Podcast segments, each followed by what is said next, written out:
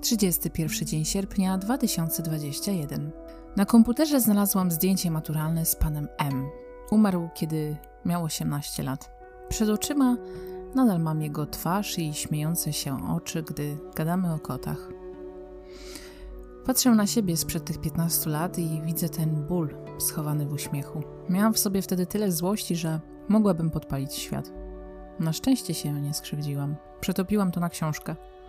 I temat ten już nawet nieco mi się przegrzał. Teraz trzeba tylko to skończyć. Pączkowi zaczęły mocno wypadać włosy.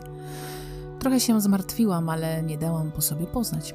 Myślę o nim jak o małym kocie i drżę na myśl, że mógłby cierpieć.